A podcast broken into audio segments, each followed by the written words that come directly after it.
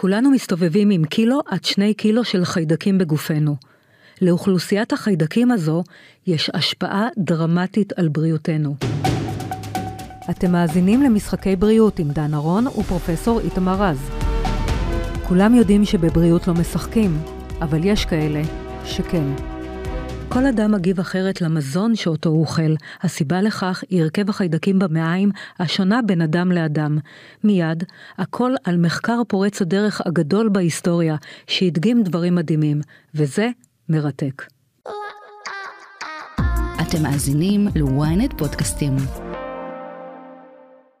שלום לך, פרופסור איתמר רז. שלום דנה, אני די נרגש היום, או מאוד נרגש היום, כי יש איתנו את אחד מגדולי עולם בתחום של המייקרוביום. אה, איש שקידם מאוד את המחקר הזה ואת הידע, אה, יש לו הרבה חדשות שהוא לא יכול לספר לנו, אבל אנחנו נדבר על... מה זאת אומרת הוא לא יכול לספר? יש דברים שאנחנו עדיין מחכים שיתפרסמו, ואנחנו נזמין אותו לאולפן לאחר מכן. אבל יש כל ברגע כך... זה העלית לי את רמת הסקרנות ברור. ואת רמת המוטיבציה שלי לנסות לחלוב נכון, את אולי, המידע טרם אולי. את תפצחי את זה, אני לא הצלחתי, לא אבל. ננסה. בכל מקרה, אה, פרופסור רז, אתה אה, הצעת לי את הנושא הזה ולא ידעתי מהו. מייקרוביום, מה זה, בגדול? מייקרוביום זה מדבר, מדובר על אוכלוסיית החיידקים שנמצאת אצלנו במקומות שונים בגוף. זה יכול להיות במעיים, זה יכול להיות בנחיריים, זה יכול להיות בפה, זה יכול להיות באיברי המין, זה יכול להיות בדרכי השתן, והיא מורכבת מ... אבל למה זה כזה חשוב שנדע? כי היא מאוד מאוד משפיעה על, על מה יקרה איתנו מבחינה בריאותית. יש חיידקים טובים מאוד שמגנים עלינו מפני מחלות שונות, ויש חיידקים פחות טובים שיכולים להאיץ מחלות שונות. אז לשם זה וזה לא הבאנו- רק חיידקים, זה יכול להיות גם וירוסים ופטריות, אבל זה בעיקר חיידקים. לשם זה הבאנו את המומחה, את פרופסור ערן אלינב, שלום לך, תודה שהצטרפתם אלינו, אלינו, אה, ראש המחלקה לאימונולוגיה מערכתית, מכון ויצמן למדע. היי אז דנה. ברוך הבא. היי דנה, היי תמר. אז מכיוון שאתה המומחה לעניין הזה, ובאמת עשית את המחקר הגדול בהיסטוריה, בוא תגיד לנו אה, למה זה חשוב לנו לדעת כל מה שקשור למיקרוביום. אז המיקרוביום אה, היא אוכלוסייה אה, מאוד גדולה של יצורים חד-תאיים, של חיידקים, של נגיפים, של פטריות, שגרה בתוך ועל הגוף שלנו מהרגע שאנחנו נולדים ועד הרגע שאנחנו מתים. ובעצם לא ידענו עליה עד לפני כ-15 שנה.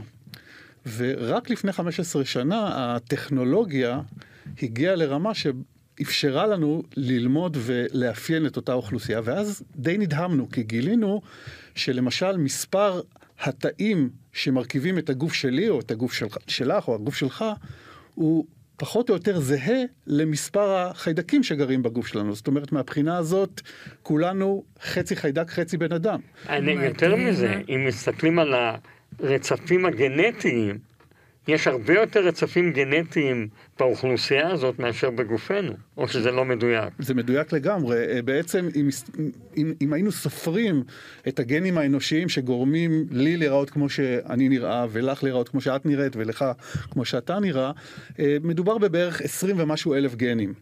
וכשאנחנו סופרים את הגנים החיידקיים שנמצאים בתוך כל אחד מאיתנו, מדובר על מעל שלושה מיליון גנים נוספים, שבעצם לא ספרנו אותם אה, במשוואה במשך מעל 100 שנה של מדע מודרני. אני פתאום שומעת שאתה אומר גנים חיידקיים. זה גנים חיידקיים או זה חיידקים?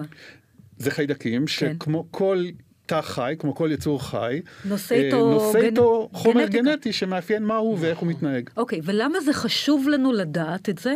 זה חשוב לנו לדעת כי בעצם כשאנחנו מנסים אה, מבחינה רפואית או מבחינה מדעית לפצח את המכונה הזאת שנקראת גוף האדם, לא לקחנו בחשבון חלק מאוד גדול שבעצם אנחנו ב-15 שנה של מחקר הבנו שהוא מאפיין ו- ו- ו- ומאפשר כמעט כל תפקוד תקין של הגוף שלנו, ועוד יותר חשוב מזה, כשהתקשורת בינינו לבין החיידקים שלנו נדפקת, נוצר סיכון גדול למגוון רחב של מחלות.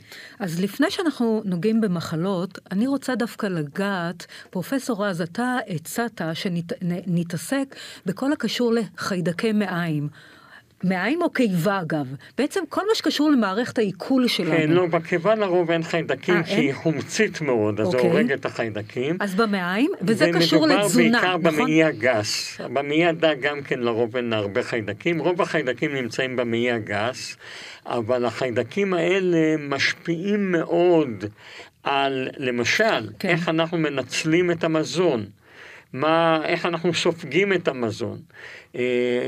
המזון גם משפיע, התזונה שלנו גם משפיעה מאוד על סוג החיידקים, אבל אולי נשמע, נשמע מהמומחה. אז בוא נשמע באמת את הקשר בין למה כל אדם יכול לאכול משהו ובין אד, בין אדם לאדם אחר יכול, לי- יכולה להיות תוצאה אחרת ואני לא מדברת רק על קלוריות.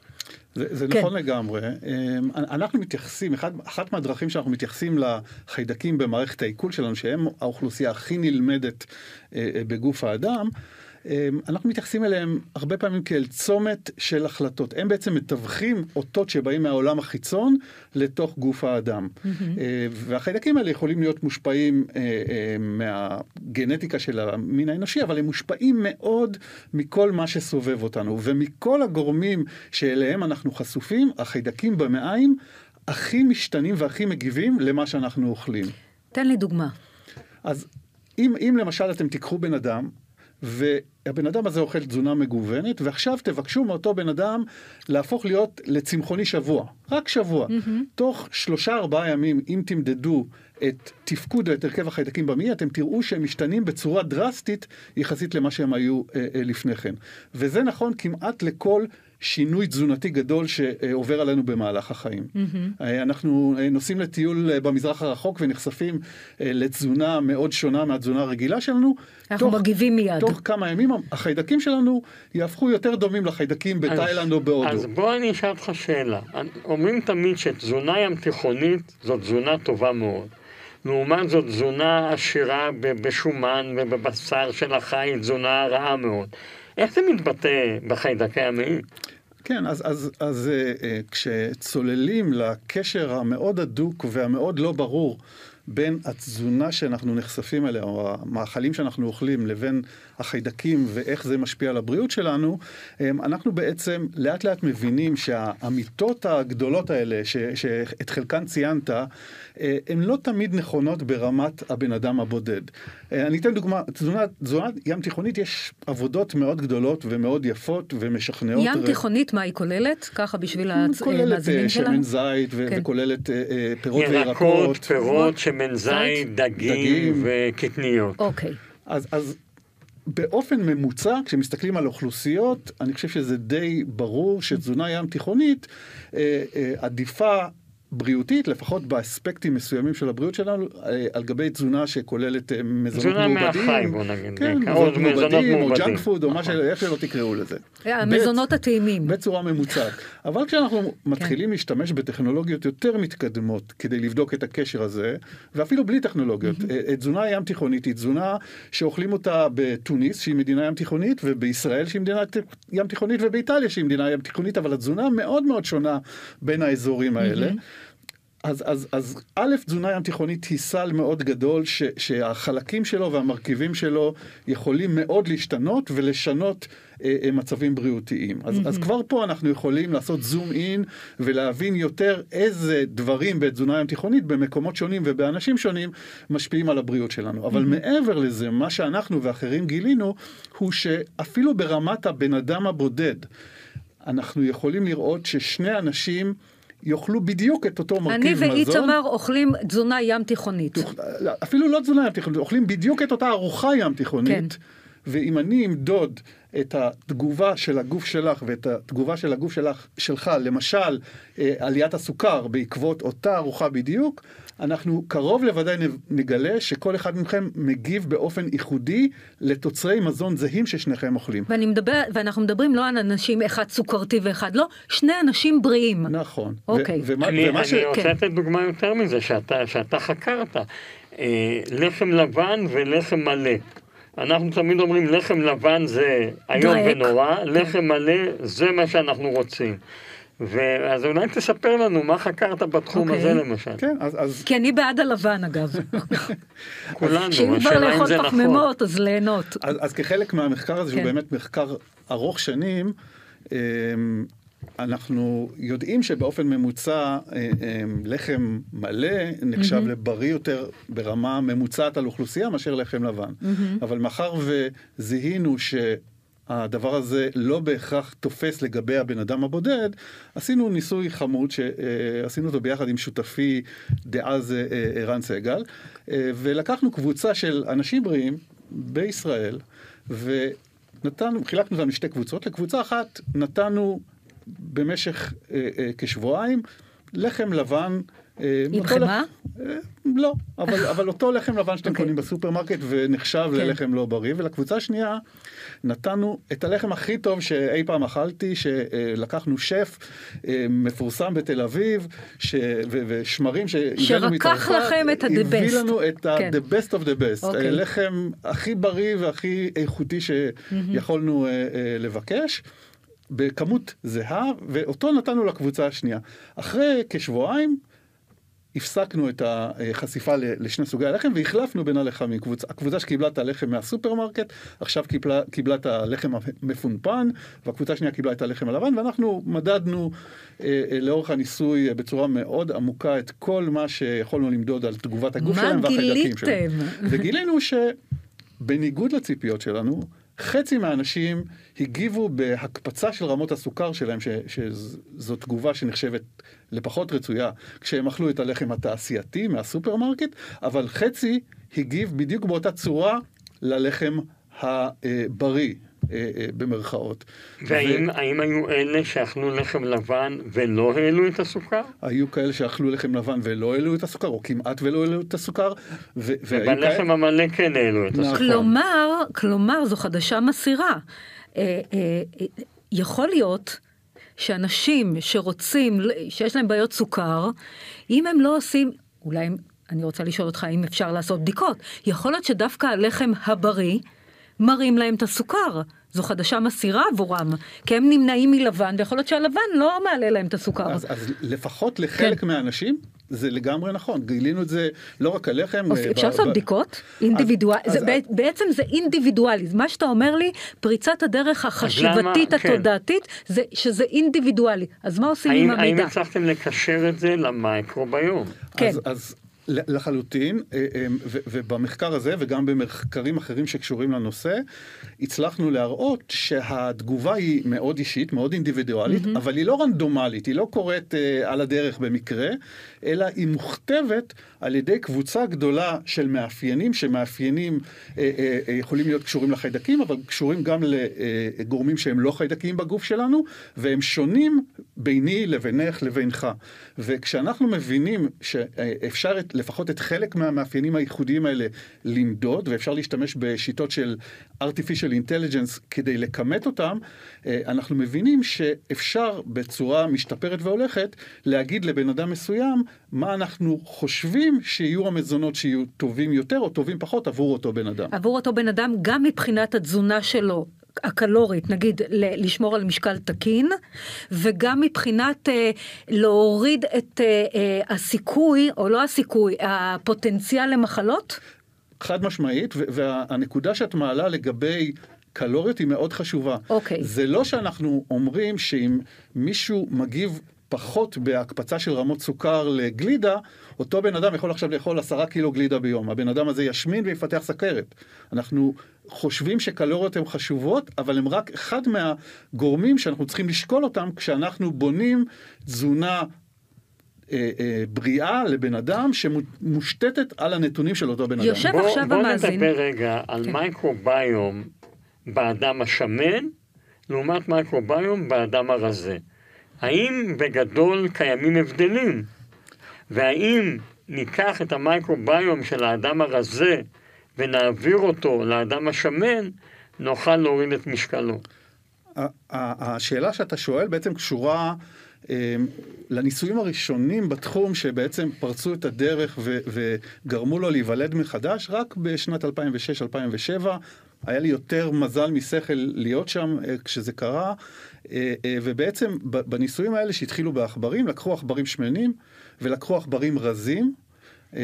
ולקחו את החיידקים שלהם מהמעי והעבירו אותם עכברים אה, סטרילים שאין להם שום חיידקים משל עצמם, וגילו שבתנאים מסוימים, זה לא תמיד נכון, אבל בתנאים מסוימים, העכברים שקיבלו חיידקים מעכבר שמן, פיתחו יותר עלייה במשקל מאשר אותם עכברים כשהם קיבלו חיידקים מעכבר רזה. זאת אומרת שה... כלומר, יש חיידקים שיכולים לגרום לך להשמנה?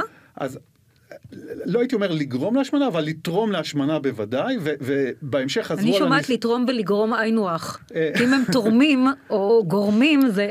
כי, כי אני, okay. אני, אוקיי. אני מסייג את זה, כי, okay. כי אוקיי. השמנה, כמו רוב המחלות שאנחנו אה, לומדים אותן בהקשר של חיידקים, היא, היא מחלה מאוד מורכבת. היא מחלה כן. אה, שהרבה פקטורים שתורמים לה, פקטורים גנטיים ופקטורים התנהגותיים. החיידקים הם... פקטור חשוב שגילינו שתורם לה, אבל לבד, בהיעדר הפקטורים האחרים, אנחנו לא רוצים להגזים ולהגיד שרק הוא גורם לה. אז אני אומרת ככה, כאן גרים בכיף, חיידקים, וירוסים ופטריות, ברוכים הבאים ל... איך שומרים על ההרמוניה והאיזון בין כל המיקרובים. שאלת מיליארד הדולר. אוקיי.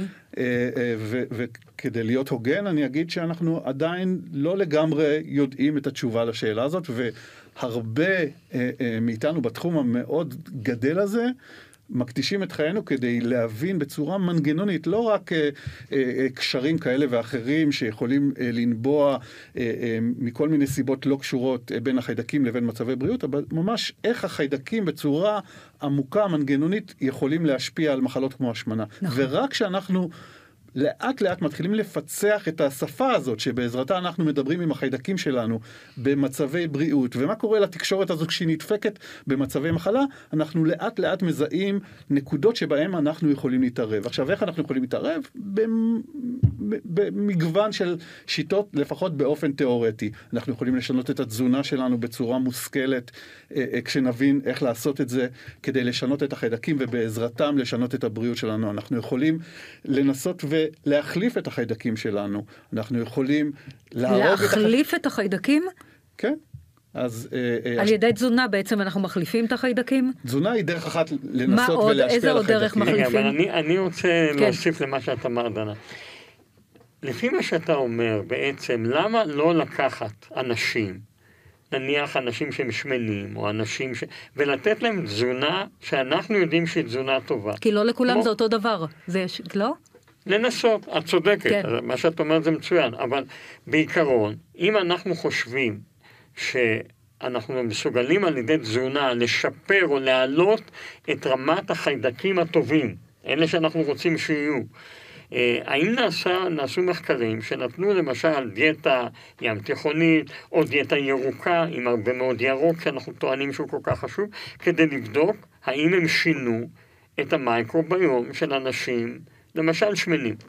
אז, אז שאלה מאוד טובה, והתשובה היא שבמשך מעל 50 שנה, אה, אה, שבהם המין האנושי נאבק במגפת ההשמנה והמחלות המטבוליות כמו סוכרת שנלוות אליו, ניסינו כקולקטיב לבצע ניסויים מהסוג הזה. ומאמרי ענק נתנו אה, אה, דיאטות מאוד בריאות, אה, לפחות באופן תיאורטית, לקבוצות של אנשים או בסיכון, או שכבר סובלים מהשמנה ומהסיבוכים שלה. ראו שינויים בחיידקים, אבל לא ראו שינויים בהשמנה או במחלה עצמה. מה שאומר שהתמונה מורכבת בהרבה ממה שקיווינו, ממה שחשבנו. אני רוצה לדעת, מה עם חיידקים טובים ומה עם חיידקים רעים?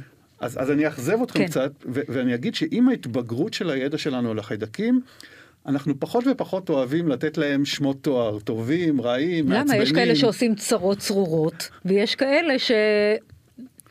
אז, בעדנו, דוחפים אז, למעלה. רק, רק כדי לתת לכם okay. אוקיי. אה, אה, מספרים, אנחנו, אנחנו מכירים מיליונים של אה, אה, חיידקים, של סוגי חיידקים שיודעים להתיישב בגוף האדם. מעל שני מיליון כאלה. Mm-hmm. סוגים, שמות של חיידקים שונים. אתה רוצה להגיד לי שלשני מיליון חיידקים יש לכל אחד שם? כן, יש מעל. וואו. יש גם חיידקים שאוהבים מטורף. אה, אוקיי. אה, זה לשבת על, על, על צמחים, כן. וכאלה שחיים באדמה ובאוקיינוסים. אוקיי. אני מדבר על חיידקים שיודעים להתיישב בגוף האדם. מתוך כל המגוון העצום mm-hmm. הזה של חיידקים שיודעים להתיישב בגוף שלנו, כ-70 עד 100 חיידקים הם חיידקים שבאופן גורף גורמים למחלה, שהם ברגע שתחשפי להם יגרמו לך למחלה, סלמונלה, שיגלה. אלה חיידקים שהם אלימים כל כך שקרוב לוודאי שכשנחשף אליהם הם יגרמו לנו מחלה. כל שאר החיידקים הם חיידקים שלא בהכרח יגרמו למחלה. עכשיו, למה אני לא אוהב לתת להם uh, הגדרות של טובים ורעים? כי אותו חיידק יכול להיות רע אצלך וטוב אצלי. זה תלוי בקונטקסט, זה תלוי בתזונה, זה תלוי בגנטיקה שלך מול הגנטיקה שלי.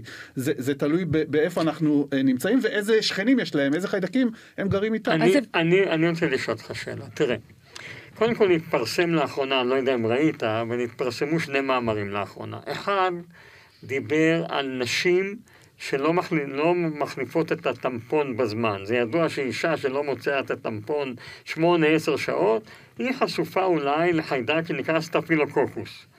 והראו שאם אתה שם בתוך הטמפון אה, חיידקים טובים, ואני לא אגיד כרגע מי הם, אתה יכול למה? ליצור מצב... למה? תגלה אותם, למה אתה לא, לא תגיד מי הם? לא. אה, אוקיי. אתה יכול ליצור מצב שהאישה, שבעצם התפתחות הסטפילוקוקוס, החיידק הגרוע שעושה את הבעיה, תהיה הרבה יותר איטית ותגן על האישה. עשו עוד מחקר שהראו שמתן פרוביוטיקה מסוימת, ונדבר על זה מאוחר יותר, אבל uh, מתן פרוביוטיקה יכולה אולי לשפר את הקשר בין המעי למוח. זאת אומרת, להוריד לאורך זמן את ההידרדרות של המוח. עכשיו, כמובן שזה מאוד אישי. Mm-hmm. תראו, גם, גם ברפואה הכל אישי. יש את הממוצע, ו... פרופסור אלינה הדגיש את זה, ויש את הפרט. אז כמובן, אני מדבר עכשיו על הממוצע, ואני שואל אם, אם אנחנו לא מגיעים היום למקומות שאפשר להרבות את החיידק הטוב על מנת אה, להמעיט את החיידק הרע. אז, אז אנחנו מנסים לעשות את זה. אה, בהיותי רופא וחוקר זהיר, אני אגיד שאנחנו עדיין לא שם. כל הניסיונות הם ניסיונות מאוד אה, אה, ניסויים. אה, אתה מדבר על אה, אה פרוביוטיקה ו, אה, ועל חיידק טורף, סטרפוסטף, אה, אה, אה, במערכת המין הנשית. אני אתן לך דוגמה הפוכה. אה, דוגמה שאנחנו חקרנו אותה. אה, זיהום חיידקי במערכת המין הנשית, אה, שנקרא בקטריאל וג'ינוזיס ברפואית, הוא זיהום, אולי הזיהום הכי נפוץ בעולם. כשליש מהאנשים בעולם יחוו לפחות אירוע אחד של זיהום מהסוג הזה. שאתה קורא לזה דלקת בדרכי השתן? או לא, איך אתה קורא, איך קורא... קוראים לזה בשפה של העם? אני קורא לזה דלקת באיברי המין של האישה. כי אני אף פעם לא שמעתי על חברה או עליי דלקת באיברי המין. אמרו לי או דלקת בשתן, או... לא, למה? אנשים נורא, אנשים נורא מתביישים בזה, אבל... לא, אבל אה, לא, לא נתקלתי, נו, איך... אני אגיד לך, יש הרבה פעמים לנשים זיהום בדרכי המין. כן. אה, פטרת שיכולה להיות... אה, פטרת. פטריה. וגם חיידקים. וגם רוב הזיהומים הם חיידקים, אנשים לא יודעים את זה. אוקיי. עכשיו, אנשים גם מתביישים לדבר על זה, זה מלווה בהפרשות, בריח, בהפרעות בין אישיות וכולי. אוקיי, עכשיו הבנתי על איזה... איזה הגדרת, כי אני מנסה לחשוב, אוקיי, דלקת באיברי המין, אוקיי. אז, אז הדלקת הזאת, כן. שליש מהאנשים בעולם סובל, סובלות ממנה, ועשרה אחוז מהאנשים סובלות ממנה בלי שאנחנו יכולים לטפל בהם. מחלה איומה, איומה מבחינת ברור. הסבל, ועשרה אחוז מהאנשים בעולם, אנחנו חושבים שאין להם טיפול, החיידקים שלהם עמידים לאנטיביוטיקה. אז מה עושות? אז, אז, אז אתה מדבר על, על פרוביוטיקה, ו, וכמובן היו ניסיונות מאוד גדולים. עם המנוז, עם החיידקים מפרישי מנוז. היו, היו, היו הרבה studies, הרבה מחקרים שנתנו חיידקים טובים. בפה, אה, דרך הפה? לא, גם דרך הפה, גם, גם מקומית. כן. וניסו להילחם באוכלוסייה הלא טובה הזאת של חיידקים שהשתלטה על אותו איבר כן. וגרמה לסבל. ונכשלו לחלוטין. ואנחנו גילינו שרק כשאתם מחליפים את כל האוכלוסייה באוכלוסייה שלמה שלא מורכבת מחיידק כל אוכלוסיית החיידקים הזאת. נכון. Okay. אוקיי. אתם לוקחים, מה שאנחנו עשינו שלא עשו לפנינו, לוקחים אוכלוסיית חיידקים מאישה בריאה ומעבירים אותה לאישה חולה. לפעמים אישה חולה שסבלה במשך 40 שנה ממחלה שלא היה לנו טיפול יעיל כנגדה. האישה הזאת הבריאה. רגע, אז, אתה, קיבלת... אז מאיפה אתה לוקח את, ה, את החיידקים האלה מאישה בריאה? מה, אישה בריאה אומרת, אה, אני מתנדבת, בואו קחו חיידקים? אז... אז... לא, אז, באמת, כאילו. אז, אז כן? לגמרי באמת, לגמרי באמת, זה מה, ש, זה מה שעושים במעי, השתלת צואה היא בעצם דרך כאילו טיפה- יש טיפ- מתנדבת שנותנת חיידקים לאישה, יש כן? חד או משמעית. רק במסגרת מחקר? זה, זה, כמובן הכל נעשה במסגרת מחקר, כי אה. אף פעם לא עשו את זה בבני אדם. אוקיי. לא, אבל- אבל יש זה לא. בשוטף. לא, לא, לא, יש היום כבר טיפול רפואי, כן? אני יכול לספר, טיפול רפואי שבו נותנים קפסולות של חיידקי צואה, כן? והדבר הזה משפר מאוד את התהליכים בדרכי העיכול. בדרכי העיכול. אבל כן. לא, אני מדברת על נשים, אז כי הוא אמר... אותו זה- דבר, זה- יכול זה רק לעשות... במסגרת זה- מחקר. אתה יכול לעשות. סוג של גרידה או משהו כזה של כל האזור, להוציא את החיידקים הטובים ולשים אותם באישה אחרת. יפה, אבל זה רק במסגרת מחקר.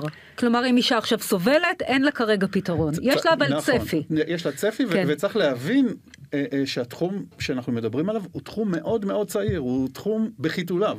תחום ש- למה הוא כל כך חשוב? הוא, הוא חשוב בגלל... למה הוא פריצת דרך, כאילו, מדעית? התחום הוא פריצת דרך בגלל שהוא הוא בעצם מאפשר לנו לראשונה להסתכל על כל מרכיבי גוף האדם ולהבין איך הם תורמים לבריאות שלנו, ועוד יותר חשוב מזה, איך הם תורמים למחלות שלנו. כשאנחנו הסתכלנו רק על הצד האנושי, במשך 100 או 150 שנה של מדע מודרני, הושגו פריצות דרך מטורפות, הרפואה המודרנית כן. מושתתת על זה. אבל מצד שני, יש קופסה שחורה ענקית שאנחנו לא מבינים אותה, ובייחוד לא מבינים איך הסביבה משפיעה על הבריאות והמח... והמחלות שלנו, ואת הקופסה הזאת אנחנו מתחילים לאט לאט. למלא כן. במחקר שקשור לחיידקים. עד כה התייחסו רוצה- לחיידק אנטיביוטיקה, נכון, רוצה- פרופסור כן, רז? כן, אני רוצה ועכשיו לפרט זה שונה. אבל, אני כן. רוצה לפרט. תראו, החיידקים הם חלק מאיתנו. Mm. כמו שיש לנו כבד ולב ועיניים, יש לנו חיידקים. והחיידקים האלה אה, קובעים הרבה מאוד את גורלנו, קובעים הרבה מאוד מה יקרה איתנו. ולכן החשיבות הכל כך גדולה שלהם. יש עכשיו מחקר שהראה שהחיידקים משפיעים על המוח, והמוח משפיע על החיידקים. זאת אומרת, יש אינטראקציה בין איברים שונים. החיידקים על המוח והמוח על החיידקים, כן. אבל מה קודם למה? אני לא יודע מה קודם למה. אולי המוח על החיידקים ואז החיידקים על המוח? זה דנה, אנחנו נשאיר לך לחקור. לא, ביצה ותרנגולת. לא, אני כאילו. פתאום אומרת. אבל, אבל הראו שהמוח יכול. לשלוט, כן. שליטה חלקית, במה יהיו החיידקי המעי, ושחיידקי המעי שולטים בתפקודים של המוח. למשל, ירידה ביכולת המוחית. עכשיו, עכשיו המציאו יוגורט, אני לא יודע אם ראית את זה, יצא פרסום ממש וואי, לפני אתה שבוע. נוגע בנקודה מהממת. המציאה יוגורט, לקחו יוגורט, הכניסו לתוך היוגורט חיידקים טובים, נתנו את זה בבני אדם, והראו ש... כרגע זה יותר בחיות, בבני אדם זה ממש ניסיוני, אבל הראו שזה שומר על היכולת הקוגניטיבית. זאת אומרת, אוקיי, נגעת בנקודה. אני רוצה עכשיו להשתמש בחיידקים טובים, יש באמת יוגורטים עם פרוביוטיקה וכל... זה עובד? אמת פה, אמת אני רוצה. אנחנו פחות ראינו את זה, אה, לפחות בחיידקים הפרוביוטיים שאתם קונים בסופר. כלומר, התשובה היא לא. התשובה לא. היא לא אבל. אה, התשובה היא לא אבל. אבל אה, מה? התשובה היא... אה, לא נפגע להם במכירות, אתה אומר. לא, התשובה היא שזה עדיין לא נבדק מספיק, אני חושב שזה מה שאת... לא, גם צריך כמה... אפשר וגם יוגורט אחד ליום? פרוביוטיקה, תראי, זה מאוד תלוי בסוג החיידקים ובכמותם. רוב הפרוביוטיקה היא בכמויות כאלה שאתה בכלל לא מצפה שיקרה משהו. ולכן אני אומרת, אז היוגורט שאני אוכלת, אבל אני אומרת, חושב- אכלתי בריא ואני בולעת לא, את זה כאילו תרופה. אבל... חבל על המאמץ, אבל אתה אומר. אה, לא, לא, זה לא חבל למאמץ, ויש אה, עבודות ראשוניות שמראות שכנראה יש לזה, יש בזה משהו, אבל מה שאומר ערן אבל אלינר... בגלונים, לא ביוגורט, לא, נכון? אה, לא, לא- לא, לא בהכרח בגלונים. הם מדברים על, על, על שלוש, ארבע מנות יוגורט ביום. זה לא כל כך גלונים. וכמובן זה יכול להיות גם בדברים אחרים. אז תנו לנו עצות מה לעשות, מה לאכול, איזה טיפים טובים כאלה לכל מה שקשור למיקרוביום. אז אז עצות כן. אני לא אתן לכם, אה, אבל, אבל אה, אני אגיד משהו לגבי פרוביוטיקה כן. כדי טיפה לסדר. מצד אחד פרוביוטיקה, אני מדבר על פרוביוטיקה, על החיידקים האלה שאנחנו קונים ב- ביוגורטים, ב- בקפסולות, בקפסולות, ב- בסופר כן. פארם. אוקיי. אה, מצד אחד הן סופר פופולריות, אי אפשר להתכחש לזה. הן לא רק פופולריות בקרב הציבור הרחב, הן פופולריות בקרב רופאי משמשפחה. יש עבודות... למה? יש, יש למה? אם זה לא שמראות שיש- עובד? יש עבודות שמראות ש-65% מרופאי המשפחה בארצות הברית ממליצים על פרוביוטיקה ל- לחולים שלהם. למה? כי הם מצד- מקבלים פה פי- פפילינוס מתחת לא, לא, למחברות, אני אגיד לך מה? למה. מצד שני, הם מצ'ופרים? לא, רגע. מצד, ש... מצד נו. שני, גם את זה צריך להגיד, אוקיי. אין התוויה אחת רפואית שבה פרוביוטיקה מהסוג, מהסוגים האלה מאושרת. לשימוש רפואי, לא בארצות הברית, לא באירופה, לא בשום מקום בעולם, לא בישראל.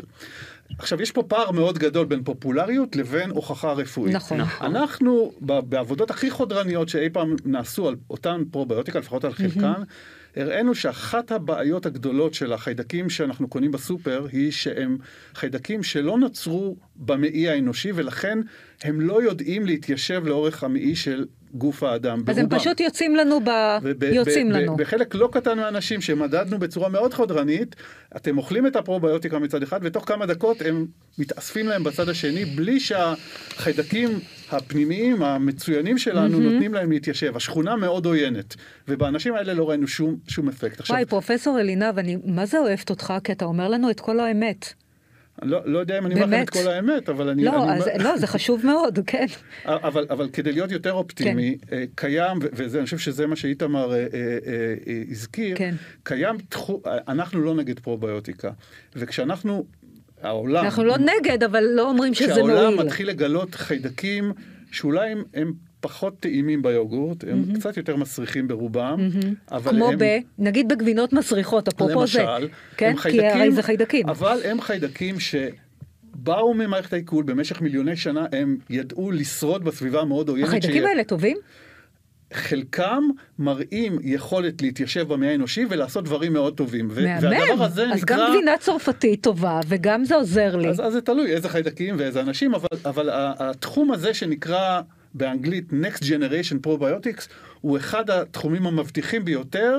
Uh, התעשייה לא תמיד אוהבת אותו. למה? אבל הוא, כי, כי, כי, כי מדובר בחיידקים שיותר קשה למכור אותם כתוצרי מזון, הם, הם פחות uh, כי טעימים. הם פחות כאילו טעימים ואסתטיים אבל הם הרבה ומסריחים. יותר יעילים. אפקטיביים. כן, הרבה יותר יעילים. ולשם אני מקווה ואני יודע, אנחנו והעולם הולך מבחינה מחקרית, ולכן לדעתי פרוביוטיקה, אה, מוקדם לסתום את הגולל על פרוביוטיקה, אבל אנחנו צריכים טיפולים שמוכחים מדעית ורפואית. תן לי לשאול אותך שאלה. לסיום. לפני אה, קרוב למאה שנה, פחות, לא הייתה אנטיביוטיקה. הראשונה זה פנצילין, 42 או משהו במלחמת העולם. עכשיו אתה נותן אנטיביוטיקה לאדם, ואתה הורג לו את, את כל החיידקים, הטובים, הרעים, הבינוניים.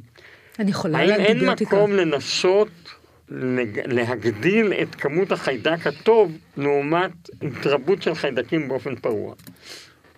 השאלה מצוינת, ואני אגיד ככה, אני, אני נשאל אותה הרבה מאוד פעמים. צריך בצורה אחראית להגיד שאנטיביוטיקה באופן כללי היא דבר מדהים. אה, במהלך של חצי מאה הצלחנו, העולם הרפואי הצליח להגדיל את תוחלת החיים האנושית בעשרות שנים רק בגלל גילוי אנטיביוטיקות, והדרך שמאפשרות להילחם במה שהרג בני אדם לאורך ברור. אלפי שנים. אבל אנחנו לומדים במאה השנה האחרונות, כפי שאתה ציינת, שלאנטיביוטיקה יש גם מחיר, והמחיר הוא משמעותי. האנטיביוטיקה שהוא? היא כמו פטיש עשרה קילו שאתה דופק על הראש של החיידקים, שהרבה מהם הם חיוניים לבריאות שלנו. אנחנו הורגים גם את הטובים. אנחנו הורגים את מה כן. שנמצא בתוכנו, טובים, רעים, אנחנו, האנטיביוטיקות הן לא סלקטיביות, והן הורגות בצורה מסיבית את החיידקים שלנו. ועמידות לאנטיביוטיקה, אתה יודע, אדם לפ... שבולע אנטיביוטיקה על ימין, ו... קצת כואבת לי השן, בום, זה. זה אז אני גם, דופקת אה, בעצם את היכולת של הגוף שלי, אה, זאת אומרת, המינון צריך להיות אחר או אנטיביוטיקה אחרת. מפתחים עמידות לאנטיביוטיקה. נכון, כן. והעמידות לאנטיביוטיקה שהיא עוד בעיה מאוד בוערת ב- בעולם שלנו, צריך, צריך להבין, רוב הגנים לעמידות לאנטיביוטיקה, הרזרבואר, המאגר של העמידות לאנטיביוטיקה שכל כך מאיים עלינו כ- כמין, נמצאת בתוך המעי של כולנו, נמצאת בחיידקים במעי, שמה... שמה מתפתחת העמידות לאנטיביוטיקה, משם היא מתפזרת בין אנשים, ואנחנו נמצאים במצב שכבר יש זיהומים שאין לנו טיפול אנטיביוטי כנגדם, כי נתנו לדבר הזה אה, להתפתח אה, אה, בלי בקרה. מה השורה התחתונה? אז רגע, אז מה לגבי חיידקים טובים? האם יש מקום לתת אותם, או אנחנו עדיין אה, לא שם? אז, אז, אז התשובה היא, אה, אה, ו- ובדקנו את זה, באותו ניסוי מאוד חודרני, ולהפתעתנו גילינו שהמנהג המאוד נפוץ של לקחת חיידקים פרוביוטיים מהסופר ולק... ולתת לאנשים שלוקחים אנטיביוטים ביחד איתם כדי אה, אה, לשקם את מערכת העיכול. נכון, הרבה פעמים נתנו לי אנטיביוטיקה ופרוביוטיקה. אז, אז מה שאנחנו גילינו כן. ש, שמאוד הטריד אותנו mm-hmm. ועשה הרבה מאוד רעש בעולם הוא שאכן כשאתם הורגים את השכונה החיידקית שנמצאת בכל אחד ואחת מאיתנו באופן רגיל על ידי מתן אנטיביוטיקה, נגיד יש לנו דלקת אוזניים או דלקת ריאות ואנחנו נותנים אנטיביוטיקה, השכונה מתרוקנת ובנקודה הזאת גם החיידקים מהסופר התיישבו לאורך המעי.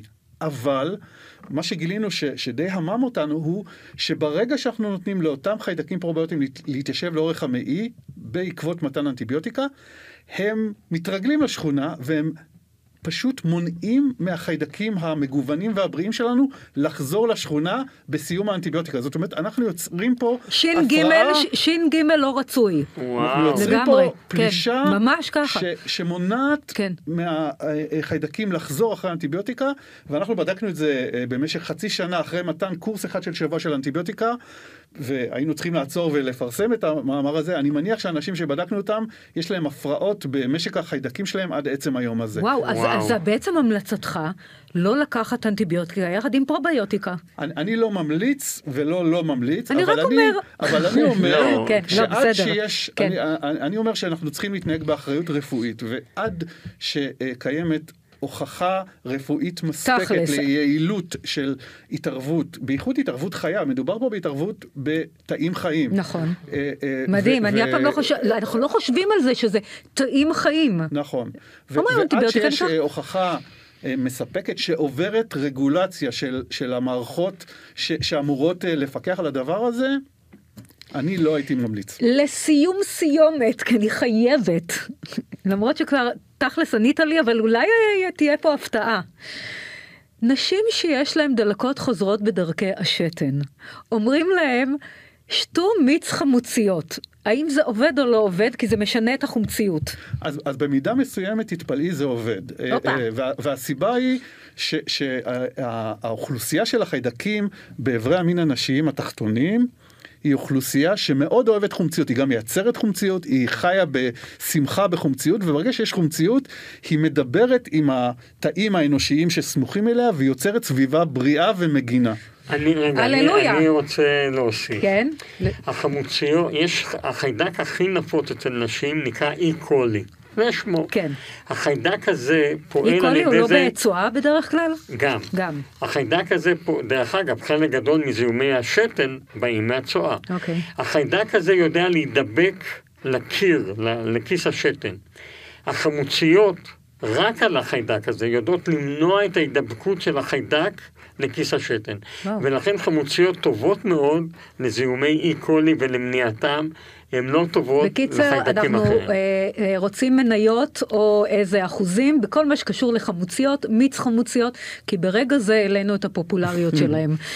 תודה רבה לך פרופסור ערן אה, אלינב, תודה רבה לך פרופסור איתמר רז. נודה גם לצוות שלנו, לבמאי גידי ישראלי, מפקח טכני טל חדיה, העורכת הגר כוכבי ולמפיקות המקסימות שלנו, לקשת מאירוביץ' וניצן כהן. תודה רבה לכם. תודה רבה.